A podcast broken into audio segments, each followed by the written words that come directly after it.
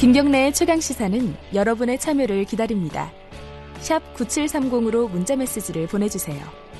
짧은 문자 50원, 긴 문자 100원. 콩으로는 무료로 참여하실 수 있습니다.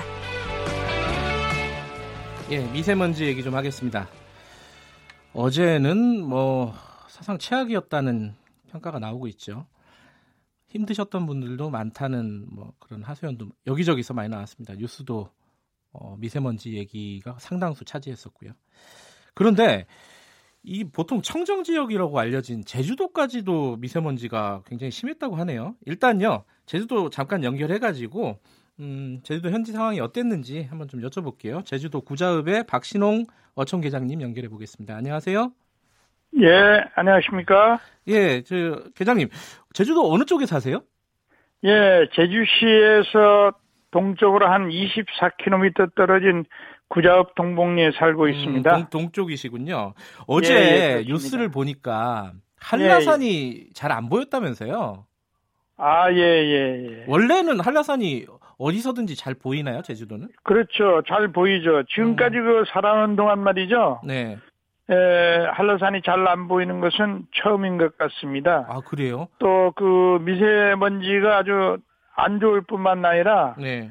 에, 청정 제주 그 전 지역의 그 고농도 미세먼지 비상 저, 예. 저감 그 조치가 발령된 사, 상태입니다. 아마도 예. 이런 일이 처음일 거라고 제가 생각이 됩니다. 어, 어촌 기장님은 그 제주도에서 태어나셔서 쭉 사셨나요? 예, 그렇습니다. 지금 저희 저 나이가 이제 74세니까 아. 74년 동안 지금 살고 있는 겁니다. 어쨌든 네. 기억 하시는 걸로는 74년 동안 이런 일은 처음이었다 이런 말씀이시네요. 예, 그렇습니다. 예. 그러면 이 미세먼지가 많으면요 바다에 조업도 못 예, 예. 나가나요? 예. 어떻게 됩니까? 그렇습니다. 지금 이제 살이 때이긴 하지만요. 네.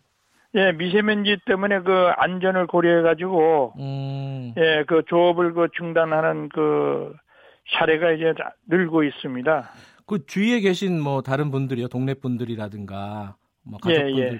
뭐라고 합니까? 다들 뭐 계장님하고 똑같이 걱정이 많으시겠어요, 그죠? 아, 저 역시 이제 그 매일 아침 운동을 1 시간 정도 하거든요. 네네.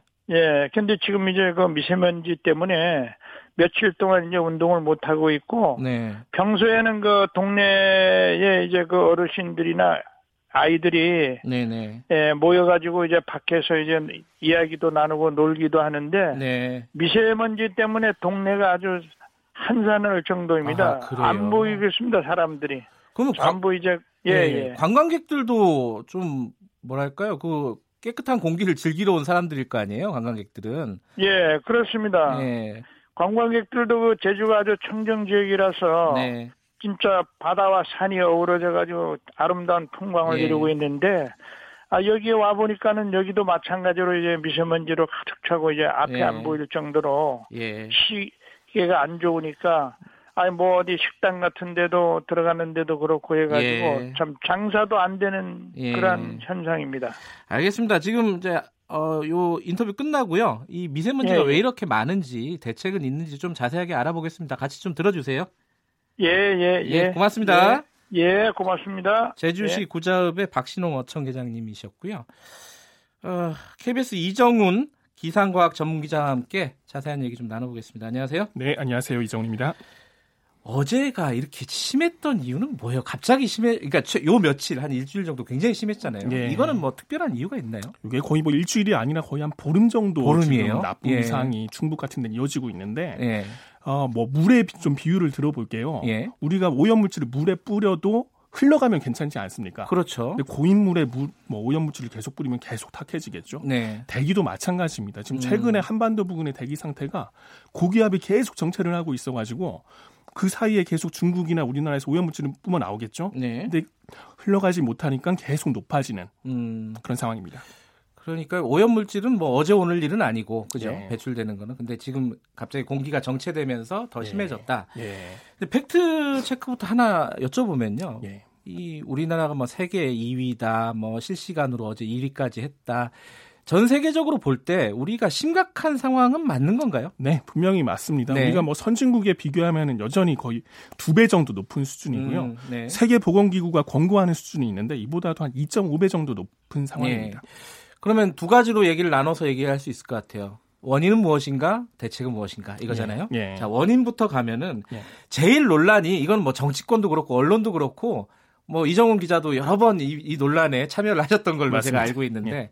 자이 어 뭐 중국이 어느 정도의 여- 영향을 주는 것이냐부터 예. 시작해서 예. 뭐 국내적인 요인으로는 뭐가 더 중요한 것이냐 이 여러 논란이 있습니다. 예. 좀 정리부터 좀 했으면 좋겠습니다. 팩트 위주로. 예. 일단은 그러니까 뭐 요즘 같은 고농도 시기에는 네. 중국 영향이 커지는 경우가 상당히 많았습니다. 그래요? 그러니까 이번 말고도 1월 14일에 그때도 네. 뭐 사상 최악이라고 나왔었는데 그 당시에 조사를 했더니 중국 등 외부 영향이 75%로 나왔거든요. 네. 근데 고농도 시기에 항상 중국 영향이 큰 거는 아니고요. 네. 작년 11월 같은 경우는 국내 영향이 또 80%까지 높았던 음. 적이 있어요.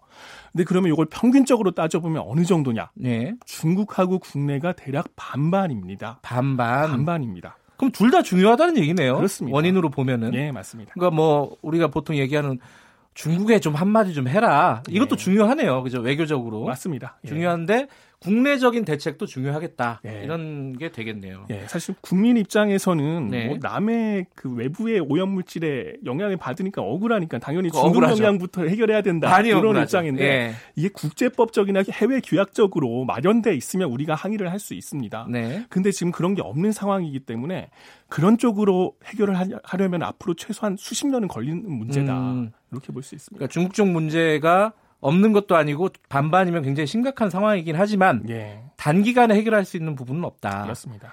자, 그럼 국내적으로 볼 때는 오염 뭐 배출하는 게 여러 종류지 않습니까? 예. 어떤 게 가장 이 심각하다, 뭐 원인을 제공하고 있다라고 볼 수 있나요? 일단 전국 원인으로 따져봤을 때는 단일 배출원 중에서는 석탄 화력 발전소가 14%로 예. 가장 큰 비중을 차지하고 있고요. 예. 수도권 같은 경우에는 경유차가 가장 네. 높은 비중을 차지하고 있습니다. 아무래도 교통량이 많기 음, 때문에 그렇겠죠. 그것도 좀 지역마다 다르군요. 그렇습니다. 전국적으로 봤을 때는 석탄 화력 발전이 중요한 원인 중에 하나고 예, 수도권이나 이런 어떤 대도시 같은 경우에는 경유차가 중요한 원인이다. 맞습니다. 근데 일단 우리가 어 이런 최근에 보면은 비상 저감 조치라는 걸 실시를 하지 않습니까? 예. 어, 경유차를 노후된 경유차를 못 들어 도심에 못 들어오게 하고 그렇습니다. 이런 부, 대책들이 얼마나 실효가 있느냐 이런 얘기들이 많아요. 예. 이거 어떻게 보십니까?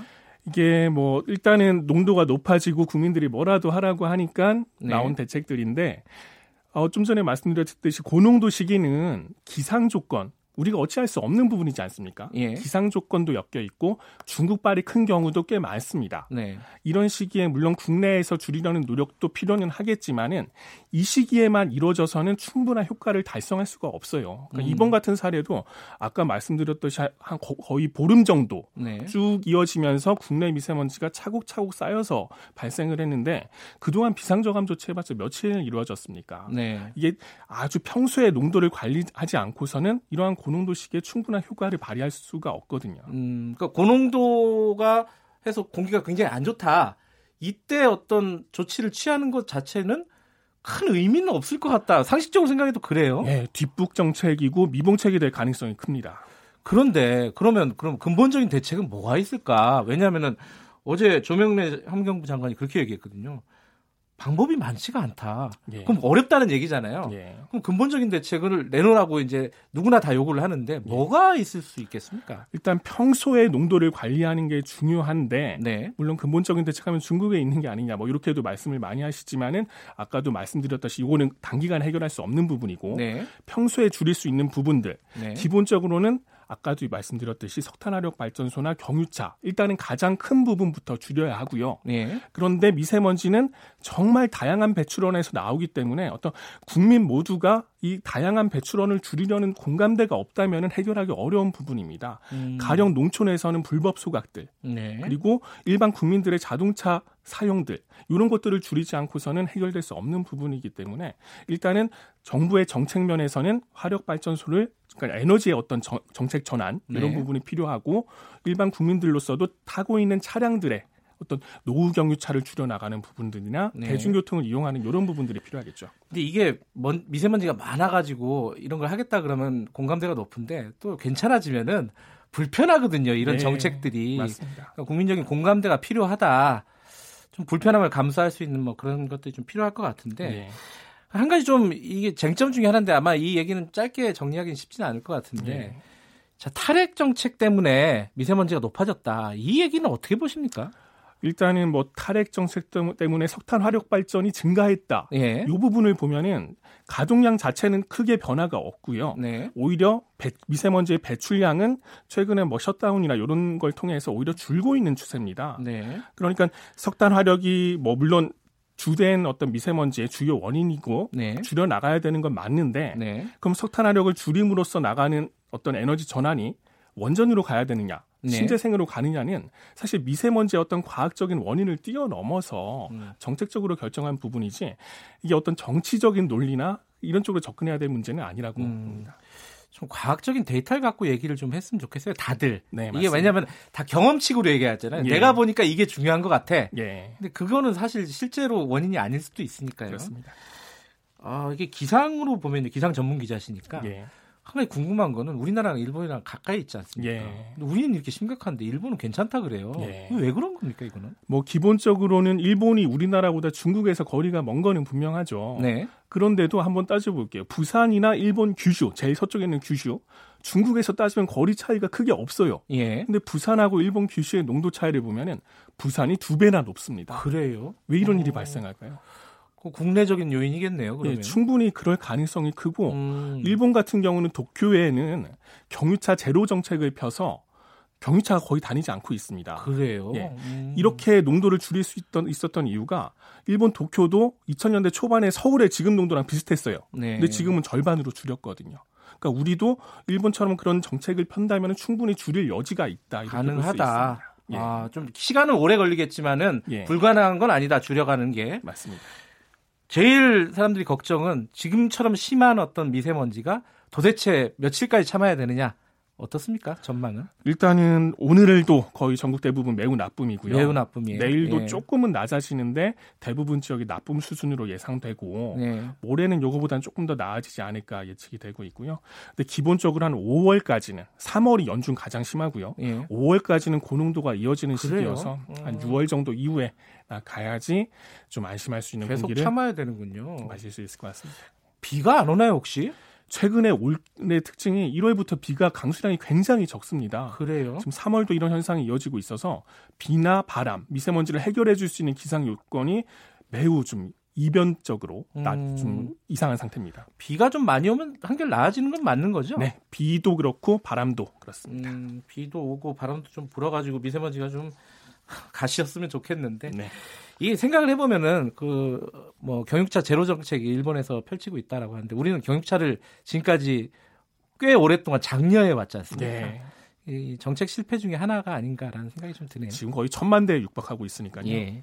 알겠습니다. 미세먼지 문제가 심각해지면은 더 심각해지면은 한 번 더 부르도록 하겠습니다. 알겠습니다. 고맙습니다. 예, 고맙습니다. 이정훈 KBS 기상과학 전문 기자였습니다.